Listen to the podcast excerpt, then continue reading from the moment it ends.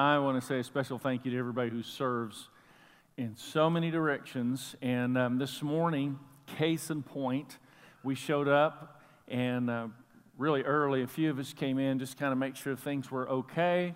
And I'm so thankful for everybody working so hard. The pipes were frozen. We had sent out the message, you know, hot drinks, cold morning, and uh, the coffee maker wouldn't work because we had no water. The bathrooms were shut down, and we like had to get a heater in the little room back there. And, and the coffee bar team, they're trucking coffee from the other building across in five degree temperatures early morning.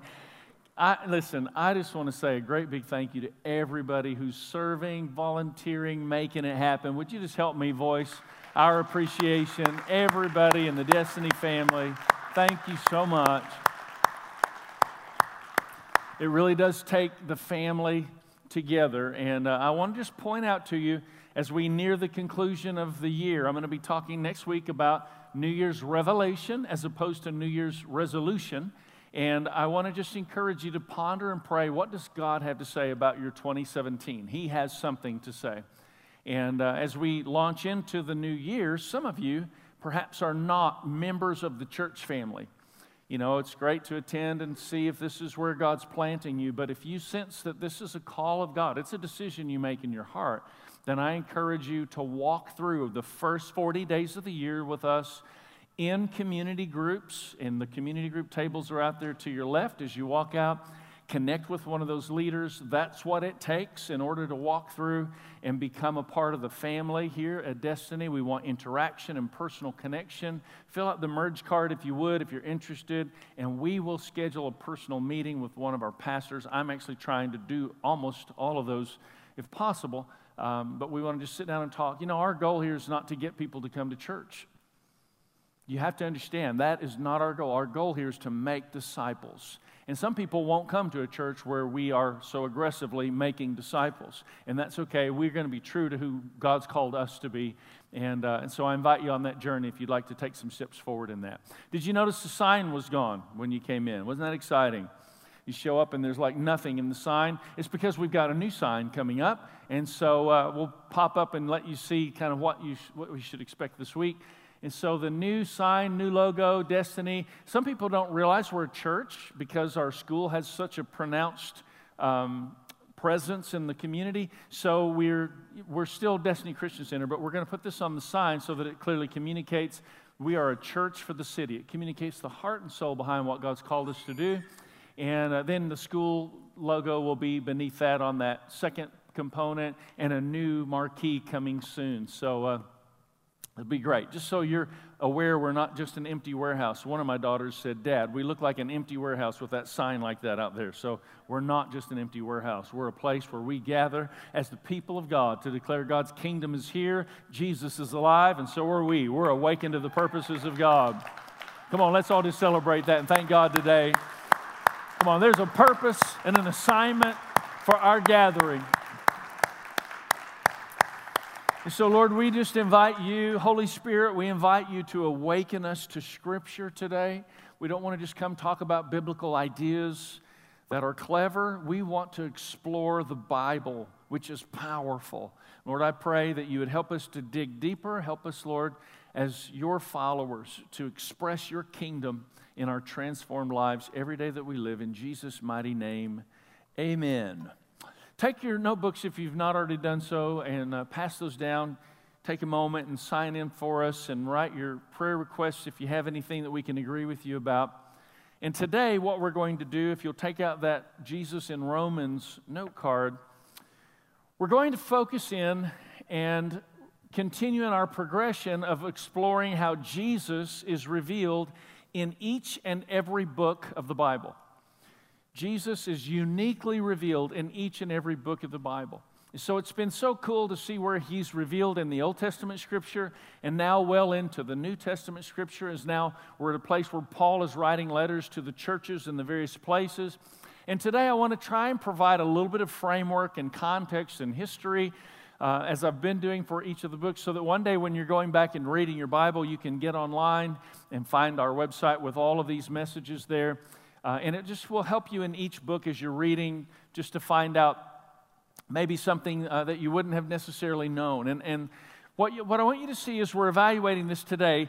Jesus revealed in the book of Romans, Jesus is revealed as one who conquers guilt. And I want you to think about that with me and just evaluate as we get started on this together. Uh, there are people in this room that are under all kinds of sediment of guilt, and it needs to be broken off of your life so you can become the men and women of God that He's called you to be. I grew very angry this last week as I started evaluating. I, I, prepared the message looking into the book of Romans, and then I go online and I start looking for discussion questions and things like that just to evaluate. Uh, you know, we provide those for all of our groups uh, when the groups are meeting. And I, I, found one guy that's a pretty pronounced ministry leader and has a certain presence. And, and he started talking about how God uses guilt and condemnation to get us to do things. And I, I want to just tell you something that's wrong. Okay, you need to study the scripture for yourself. The Bible says that we repent through the kindness of the Lord. It's the kindness of the Lord that leads us to repentance, not the manipulation because of guilt that was a, an emotion and a feeling that we were never supposed to be experiencing. You and I are designed to live guilt free lives in relationship and harmony with God Almighty. If someone tells you something contrary, then they're missing something scripturally. Even if somebody has pronounced ministry, not that we've got this all figured out, but come on, guys, we want to explore into what the Bible has to say about who God is, not just what people have told us over the course of time. Let's figure some of this out on our own. How many of you believe the kindness of the Lord has more power in your life than guilt, condemnation, or shame? It's the kindness of the Lord that begins to transform us, and we're drawn in and taken by His affection and by His love. And this is what Paul begins to explore into in the book of Romans. He makes some people really angry. He winds up spending a few years in prison as a result of some of the things that he's teaching, and we want to evaluate a little bit of that. Realize this is a letter that he wrote just about 30 years after the most uh, amazing event in the history of the world had ever taken place that divided the, the timeline in two. Jesus came and was born and was crucified, died, and was resurrected from the grave. The interesting thing, all of this happened in, this, in the midst of this expansive Roman Empire, kind of off in a remote corner, and hardly anyone even noticed what was going on in this vast Roman Empire, especially people in great power. Roman, uh, Rome was an interesting place in this particular timeline, and it really resembles us because they were so busy. They were known as the force to be contended with. How many know we live in a very powerful nation in the day that you and I live? And so there's something to be gained here to recognize some of what Paul was trying to write and tell these followers of Christ. This was not a letter that went to the mega church in Rome, this was more like the house church. There were a few followers, it was a very modest gathering, a small group of people. And, and this letter was this very modest letter that Paul wrote. And in Rome, there were all kinds of writings, very prestigious philosophical writings that were esteemed and known and recognized. But interestingly enough, this modest letter that got very little recognition when Paul wrote this letter to these believers in Rome, it, though it got very little recognition over the course of time, that letter has had more transforming power on its readers than all of those other prestigious writings in Rome combined. How many of you know God's Word is filled with incredible, life transforming power, and we must become more astute and ingrained in the Scripture and allowing the Scripture to be awakened within us. And so when we look at and evaluate all of this, how in, in Rome and in Roman uh, mindset and ideology, Jesus came and he conquered this guilt. He addressed issues of power from an entirely different perspective. Romans, the book of Romans reveals Jesus is the only way for man to reconcile his sin, both Jews and Gentiles. And here lies within the rub. So we're going to pick up Romans chapter 1, verse 14 to 17. Interestingly, it says, I am obligated both to Greeks and non Greeks, both to the wise and foolish, for I am not ashamed of the gospel because it is the power of God that brings salvation to everyone who believes, first to the Jew, then to the Gentile. For in the in the gospel of righteousness of God is revealed, a righteousness that is by faith from first to last, just as it is written, the righteous will live by faith, or the just shall live by faith. An incredible, transforming scripture uh, that Martin Luther began to embrace and the Protestant Reformation began to unfold and emerge. And here we are today. Here, here's the thing that I want you to understand this, this little element that seems almost inconspicuous, but to the Jews and the Gentiles. So, what's going on here is Paul's writing a letter and he's saying, just so you know, Jews, uh, like the elite religious membership has now been open to all humanity. The Messiah has come and has transformed and changed the whole landscape of religion in our world. This is you and this is me. We are invited in to be a part of the family of God. You need to understand, we're not mere guests in the house of God, we are family seated at the table of the Lord Jesus Christ. Do you get that? We're not just family, uh, we're not just guests in the house of God. We're family. He's our Father. We're sons and daughters. That's huge. Have you ever just seen a father interact with his child and, in a perspective of love and adoration and affection and connection? And I mean, there's just something so powerful about Father God reaching into our lives. And, and I, we all know what it is to fall down, to make a mistake, to blow it. And, for God, our Father, I mean, it's hard for us to reconcile it in our brain, but He's right there trying to pick us up, dust us off, and get us moving forward. He doesn't want us to grovel in our mistakes, but He wants us to be awakened to His grace. Jesus didn't die so we would grovel in our mistakes and God would rub our nose in it. Jesus died and paid the ultimate price so that all of us could enter in on a perspective and a place of truly understanding what it is to be family with God. It's a profound revelation that Jesus ushered in, and here Paul is reiterating this in a time where there would be all kinds of frustration from these Jews. There were, there were Pharisees, there were Sadducees that were aligned in belief structure, and that was their distinction. There were Palestinian Jews, there were Hellenistic Jews, and they were aligned by their heritage in a, in a unique way. Because Hellenistic Jews, they actually had forefathers that intermarried with Gentiles. And these are like the Samaritans were called half breeds and dogs. You, remember the story of the Samaritan woman, and she says, Even dogs get the scraps that fall from the table. And Jesus said, Your faith astonishes me. That whole thing is because she, she was given a legacy of compromise. I want you to think about what I'm saying. Because some of us in this room can identify with having an entire legacy of compromise. But in a place of legacy that's been handed to us of compromise, Jesus is right there to draw us out of that place of disappointment and despondency, uh, of failure, of frustration, of absolutely no true legacy at all, and replenish and restore us in such a way. Listen, you might actually not have a long line of people that served God before you, but you can be the first that starts a legacy that produces generations of believers being awakened to the purposes of God. Paul is saying everybody gets included now.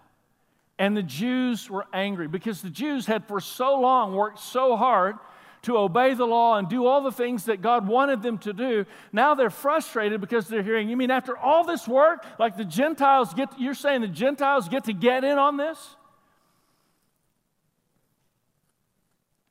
And it's a lot like church people today.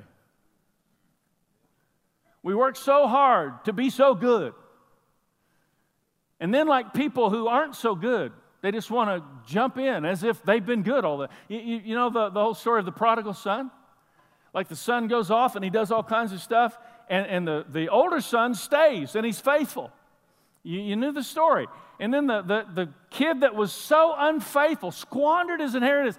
I mean, he, did, he didn't come back because, you know, he was hoping to get a seat at the table. He came back just because he was starving to death and was just hoping to be a servant in his dad's, you know, whole repertoire of people that served and worked there. But he showed up, and the dad comes out and says, I love you, I embrace you, I replenish you, I restore you. And then over in the corner is that faithful older brother, and he's mad. You know who he represents? The religious person that kind of holds it together. That's who that represents. That's who the Jews were in this particular story, in this particular scenario, as Paul's giving this writing. Listen, I want you to understand something. Every one of us are desperately, utterly, absolutely lost and hopeless without Christ, no matter what you've done, no matter what you've not done, no matter how good you've been. I know it's frustrating if you've really been working hard to be good. But I want to tell you that we need Jesus more than any of us realize. The Bible says if you offend just one point of the law, you're guilty of all of the law. That means the best person in the room still fully guilty of all the law, and we're all equally desperate for Christ. That changes the way we think about it. That changes the perspective of how we love and consider other people. We're all just on a journey trying to find our way. Some people in the room smoked crack, some people in the room smoked religion on their lives growing up. Do you understand? We all have our drug. And we all need Christ. We all need Jesus to deliver us and help us have a replenishment of our conscience that we might be awakened to the purpose of God.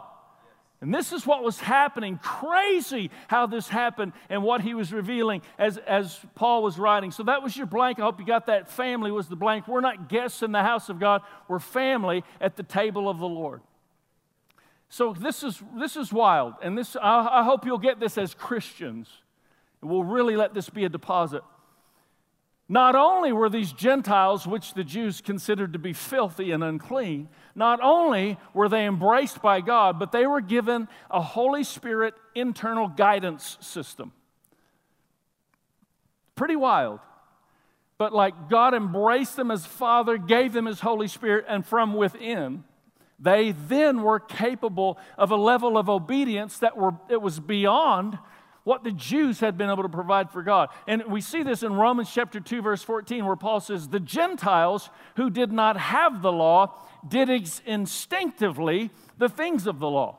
The Gentiles did not know the law, but they wound up obeying the law in many respects. They didn't study the law. They didn't know the ceremonial law and the civil law and the moral law according to the book of Leviticus and Scripture. And, and but they somehow they kind of had a sense to know what's right and wrong. It was kind of funny because I've had two people today come to me and they say, "I woke up this morning and I wasn't going to go to church, and I decided I'm I need to be there."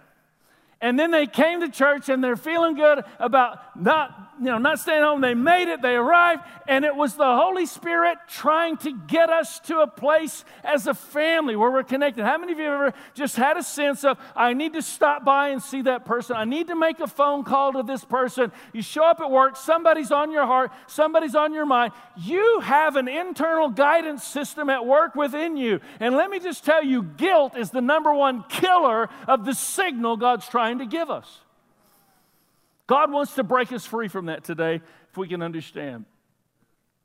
So, I, I was in a pastor's home and he, so old school, he didn't really get it with, you know, like no, the no Wi Fi at his house, okay? And, uh, and so I was wanting to check back home and I'm, I open up my laptop and I've got like five signals coming in. This was back in the day when we've learned a little more from security. You know, you don't do this, but like his neighbors use their last names for their Wi Fi signal. And a couple of them weren't even locked. So that's not wise. Don't do that. But, but I, I, looked at those and so I realized, oh, wow, you know, Roberts, Smith, or whatever it was. And I, I logged on, talked to Tracy a little bit. And the next morning I went down, I'm talking to the pastor, and uh, we're having a conversation. I said, hey, do you have neighbors named blah, blah, blah, blah? And, and he just stunned. Look, he said, you are a prophet from God. I said, No, you just have Wi Fi signals coming into your house and you have no idea. And I thought about this later because think about it. Like he had signals in his house that could have, uh, you know, given him all kinds of access to information and help that he could have, you know, needed. And he didn't even realize the signal was coming into his house. This is the way we are. Like there's a signal coming from heaven, and every believer has a receiver. We just need to learn to pick up the signal and start paying attention to what God is trying to reveal. There's a signal coming into your home, there's a signal available for your heart.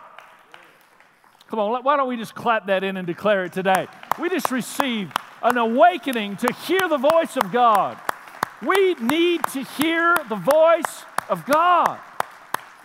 And, and, honestly, this is the thing. We complicate this so much. I want to give you some real basic idea, okay? If um, I, I, went out to work on our, uh, we had leaves blowing into the pool in these cold temperatures. I can't let my pump get congested or you know everything will freeze up and it's just constantly running. And so i went out and i'm scooping leaves out of this crazy pool and it's freezing cold. And you know i mean like i'm out there five or six times in the course of a couple hours. So i'm not really even putting on a jacket anymore. I'm just kind of running out hurry getting them and it got so cold and i didn't have a jacket and i didn't have gloves. I know I know uh, that's dumb, but I, I went out and, and I, I was scooping leaves and, and I got the pole wet where I was holding on to it, and my hand literally froze to the pole, like the tongue on the pole. Don't ever do that. And so there I was, and, and, and I, you know, I mean, I was able to get it off pretty easily, but like it was really cold. And I came in, and Lexi was cooking cookies and bacon, and I walk in, and my hands are like bright red, and, and the little piece of skin, you know, where the pole was stuck. And I go over and I turn on the burner, and I hold my hands high because I know I can't feel anything with my hands, and, and I don't want to you know, roast my fingers over there when, when I don't have feeling, because, you know, people do that too. And so I finally got my hands warmed up and I, I turned the thing off and I was like, man, I'm, I'm wearing gloves from now on when I go out there. But you understand, pain, when I would have put my hands, if I could feel it, the pain would say, pull your hands back. You, you get that? Like pain helps you know what you should and should not do. Have you ever did something and it hurt and you decided, I won't do that anymore. Like there was a guy in a church service, true story, gets up, he feels so compelled by God, he's come out of all kinds of stuff, background, and, and he's gonna, he's gonna, he just feels like God's told him to build everybody's faith. He's gonna run across the front of the, the church into the wall, and God is going to translate him through the wall, and then he's going to come out of the room, and people in the room will be so built up in their faith. True story. Guy really decided this was going to happen. Um, hadn't been a believer very long, came out of quite a bit. And so he took off running full force. Can you imagine? Smacked into the wall, bang, falls down. Get, everyone's looking over at him. He gets up. He says, The Lord said, Never do that again. yeah, I would agree. Don't ever do that again. Like if it hurts, pay attention, okay? And the reason I'm, I'm elaborating here is because you need to understand this very important principle. Pain is to the body what conviction is to the spirit. Pain is to the body what conviction is to the spirit. And the cool thing with God, like in the world system, conviction, you know, you, you do a crime and then you face conviction and then you're in trouble. But in the kingdom system, isn't it cool? The conviction comes before you do what you, you know, the crime. Can, in God's system, He's trying to keep you from it. So conviction is happening before. You might not even realize, like, this is God. This is wild, guys. This is not just for Jews. This is for Jews and Gentiles and all humanity. It is God's will that every person on the planet be awakened to the purposes of God and fulfill the assignment of heaven to help transform and take over this world, producing human flourishing in every direction, awakening every human being to truly living, not merely living, truly living in a flourishing fashion. That's the plan. And God is on the inside of you trying to help bring this to pass. And the more self absorbed we become, the more chaotic our lives are. Have you noticed that? God's desire is to awaken us that we might literally begin to reach into the lives of others around us and just promptings. Pay attention to the prompt. Will you pay attention to the promptings this week? Like, just pay attention to the promptings. You know, I, I was, I, I usually ask my girls for permission before I say too much like this, but, uh, and I won't go into details, but Lexi and I were driving home one day, and the Holy Spirit just spoke to me of something she was walking through personally. And, and it was the day before, and, and I was just kind of praying about it, and, and I'm just asking the Lord for some wisdom to know when to have the conversation. And, and we're driving down the road, and I just said, Lexi, I felt like when I was praying for you, God was showing me this. And she began to tear up. And I would have had no idea. But we started having the most open, wonderful dialogue and conversation as her daddy. I want to be sensitive to the Lord, to give her the very best that I can possibly give her. Listen, you, your relationship with God will make you better husbands, better wives, better mothers, better fathers, better sons, better daughters. Your relationship with God, if you'll learn to just pay attention, how many of you know God's talking all the time? He's always trying to say something to us. It was bizarre, but Tracy's grandmother, when she passed away, we went through this whole ordeal, and, and like she was uh, the, on her deathbed, really, and, and, and there she was in this, in this center. They were taking care of her, and, and, and, and they said, you know, she's not going to make it another day or so. So we, we prolonged a trip. We were there in Muskogee when all this was going on, and we said, well, let's wait another day so that we're here when she passes away.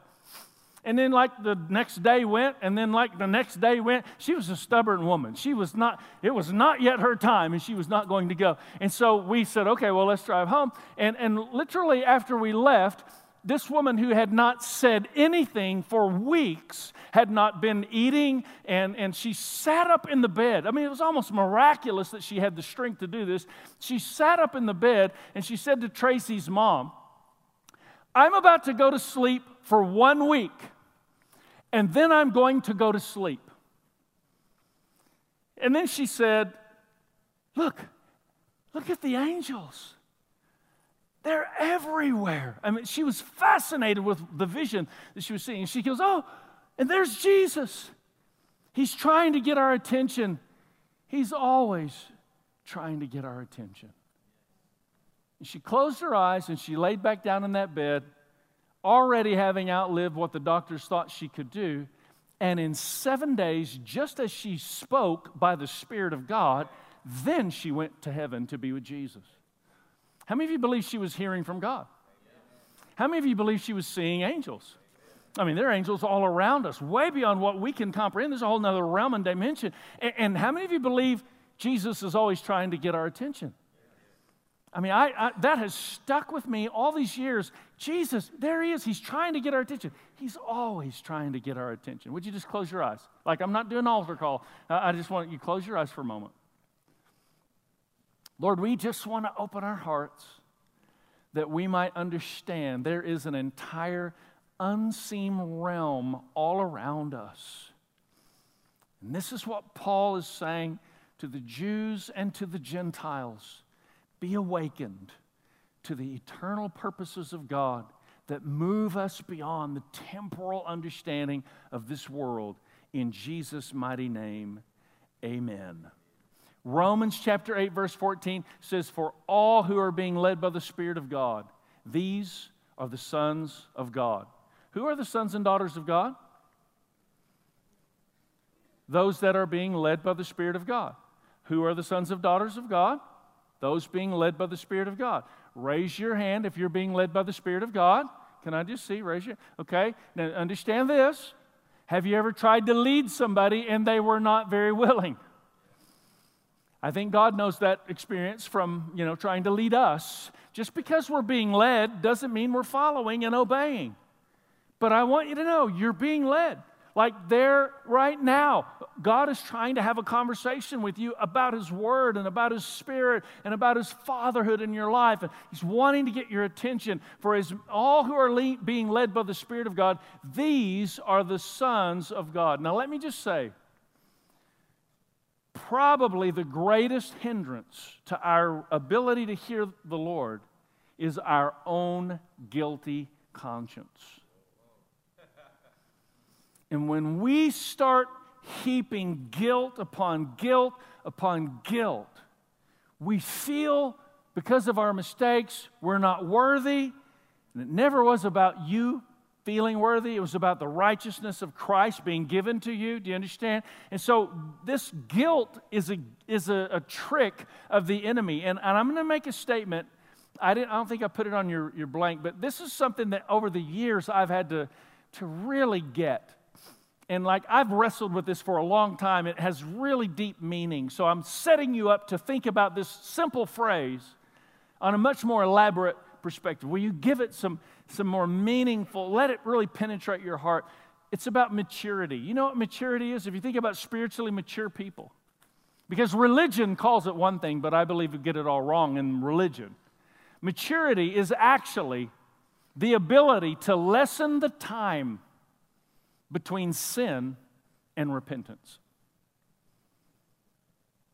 Maturity lessens the time. Immaturity just kind of wallows in my mistake and grovels in this thing and like layers of guilt. And, and, we're not, you and I aren't designed to carry guilt. So this is what happens guilt comes because we made a mistake. It's too heavy of a burden to bear. We're kind of holding this guilt, but we don't want to, you know, it's so heavy. So we'll grab about half of the weight and we'll shift it over to blame. And now we're blaming somebody because this happened and I wish it hadn't happened. But if that hadn't happened, that, and then, now we've got weight on both sides. And we wind up living our lives just so weighted down, so heavy with guilt and blame. And Jesus wants us to be free from all of that so that we're not walking under that type of bondage. Romans 13, 8. We've just been on this little progression through kind of a, a sketch of, of the book of Romans, if you've not noticed. But Romans 13, 8, Paul says, Owe nothing to anyone except to love one another. For he who loves his neighbor has fulfilled the law. Here he is, Gentiles drawn in. Jesus said, All the law hinges on this love God, love others. But I want you to think about it. He's talking about what you owe. Owe nothing except to love. See, what you owe in life, I want you to think about somewhere you owe. You owe on your house, you owe your friend money you borrowed. What you owe brings a perspective of obligation. And let me just give you how this kind of breaks down. Jealousy says, God owes me. I see somebody else got this. I want that. God owes me. Greed says, I owe myself. I can't give to anybody else because I owe myself. And this sense of obligation of a debt. Anger says, You did me wrong. You owe me. And guilt says, I owe. And I can't pay. That's what guilt is it's the sense of obligation. And Paul's trying to alleviate that. And the debt that's in every one of our lives that we sense so deep in our soul, every one of us, it has to be paid or it has to be canceled, or the guilty heart will never experience relief. Aren't you glad Jesus came to draw us in? Not just let us be guests in the house, but come on, family at the table of the Lord Jesus Christ. Guilt is a heavy burden. Last blank. Guilt is a heavy burden we were never designed to carry. We just weren't designed to carry it. And the more guilty we allow ourselves to become, the less aware we are of what God says. When you really understand what God says about your life, I, I know this is just, I mean, it's beyond comprehension. But you just believe me. Would you just believe me? You are 100% pleasing in God's sight. And it's not because of what you've done or haven't done, it's because of what Jesus did. When you look in the mirror, you see all the stuff you've done. But when God looks at you, he sees all the stuff Jesus has done.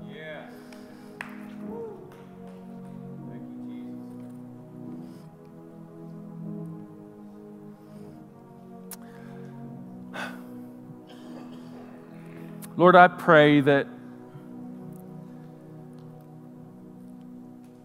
something I've said today would just resonate in each and every heart because of what you are saying to each and every one of us and to all of us together.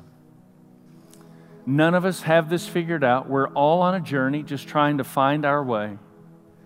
And I thank you, Lord, that as we walk it out and we love each other forward, we begin to understand more of the love of God, then we are more so empowered as your people, fulfilling your purpose and the assignment of God on our lives in the earth. In Jesus' mighty name. Jesus' mighty name. Just would you just ponder and reflect right now what has been spoken today by the voice of God in your own life that you needed? Just, just you, just you right there alone, just that prompting that I was talking about, your GPS internal guidance system coming alive, and the Holy Spirit speaking to you and dealing with you. If you're here and you say, Man, I just am so struggling and not sure I even know what it is to be serving God, I just want to respond to Jesus today. I want to serve the Lord. I want to follow after Christ. If you say, I'm not following after him, but I want to follow after Christ, would you just slip up your hand? I just want to pray for you today. Anybody at all? Thank you. Thank you. Yes, ma'am. Yes, sir. You can put your hands down. Anybody else? Yes, ma'am.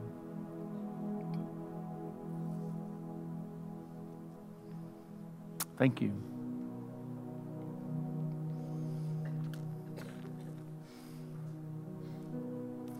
Here you say, you know, I just I've allowed myself to live under guilt and I want to be free from that. Just slip up your hand. I want to pray for you today. I just want to be free from all the guilt. Lots of hands. Come on, let's stand together.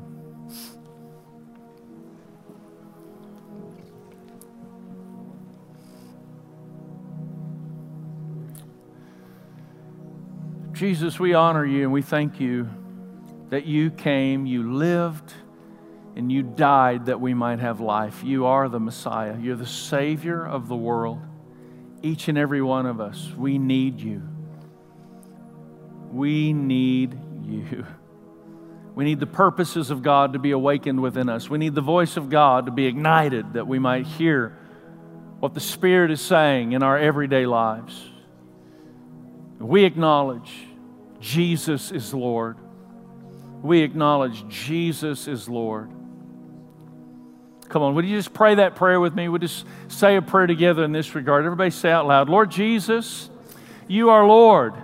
You lived, you died, you're risen from the grave, you are alive. You're the Savior of the world. I need you as my Savior. I need you to talk to me every day, to teach me your ways, to help me to become all that you've called me to be in Jesus' mighty name. Amen. Come on, let's celebrate this King. He's worthy. He's worthy, worthy, worthy of our praise.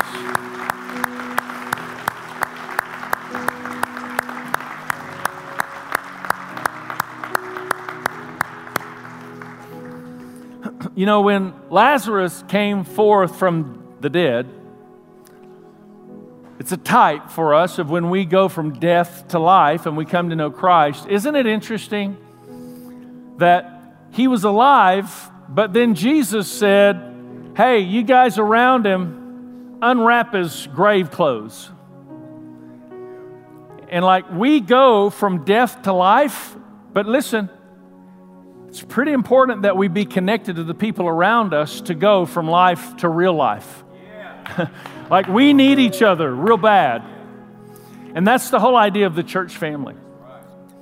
And so I just want to I want to ask you if you're here today and you say, "You know, I'm not where I need to be in my relationship with my church family."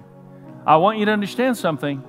You're living less than your God-given destiny. Jesus didn't die so we could just show up to church casually, but he died so we could become family together. And so if you're here today and you say, you know, I'm not where I need to be in my relationship with my church family, I want you to slip up your hand. Let's just be honest together. Just hold them up there just for a second. Lots of hands. And I believe God wants to help us take some steps. And this is the way you do that. Pretty simple. But we'll contact you and help you know what those steps are if you'll just take a moment, write your name on this merge card, and write church family.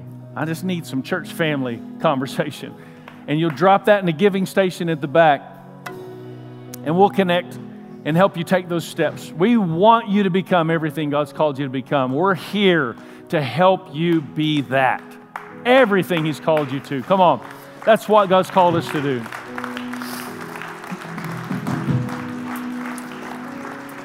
Listen, we're going to press in and worship just a little more. Let's take what's stirring in our heart and let it be an expression. There's one more verse. Would you pop that verse up for me, Nicole?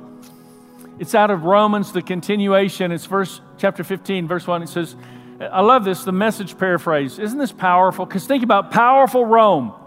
He said, let's not just do what is most convenient for us. Strength is for service, not status.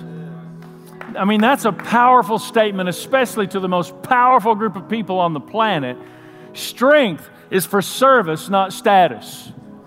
I sense the power of God right now in this moment. Would you just cooperate with what He's doing? I want to say to you strength is for service, not status. I believe God is helping us to get aligned in a, in a new and, and maybe even a, a completely different angle from the perspective that we've been holding. Strength is for service, not status. Strength is to make a difference in the lives of others, not just to build up my own life. God wants to awaken something of the purpose and intentional value of the heart of God that we might fulfill His mission, His mandate. So come on, let's cast off some of that guilt, nonsense the enemy's tried to put on us as we press in and let's worship. As we worship, maybe you need to step back and just have communion and thank God for His broken body, Jesus, that gives us access into the kingdom. The communion tables are always here during worship. Maybe you need to say, I'm declaring my resources are going to be a declaration of the kingdom expanding and move your, um, go back toward the giving stations and give. Make a declaration that I, the resource of our lives, we are here to declare God's kingdom is expanding. Come on, let's worship, let's press in, and let's declare the goodness of God as we break free from guilt, shame, and condemnation today.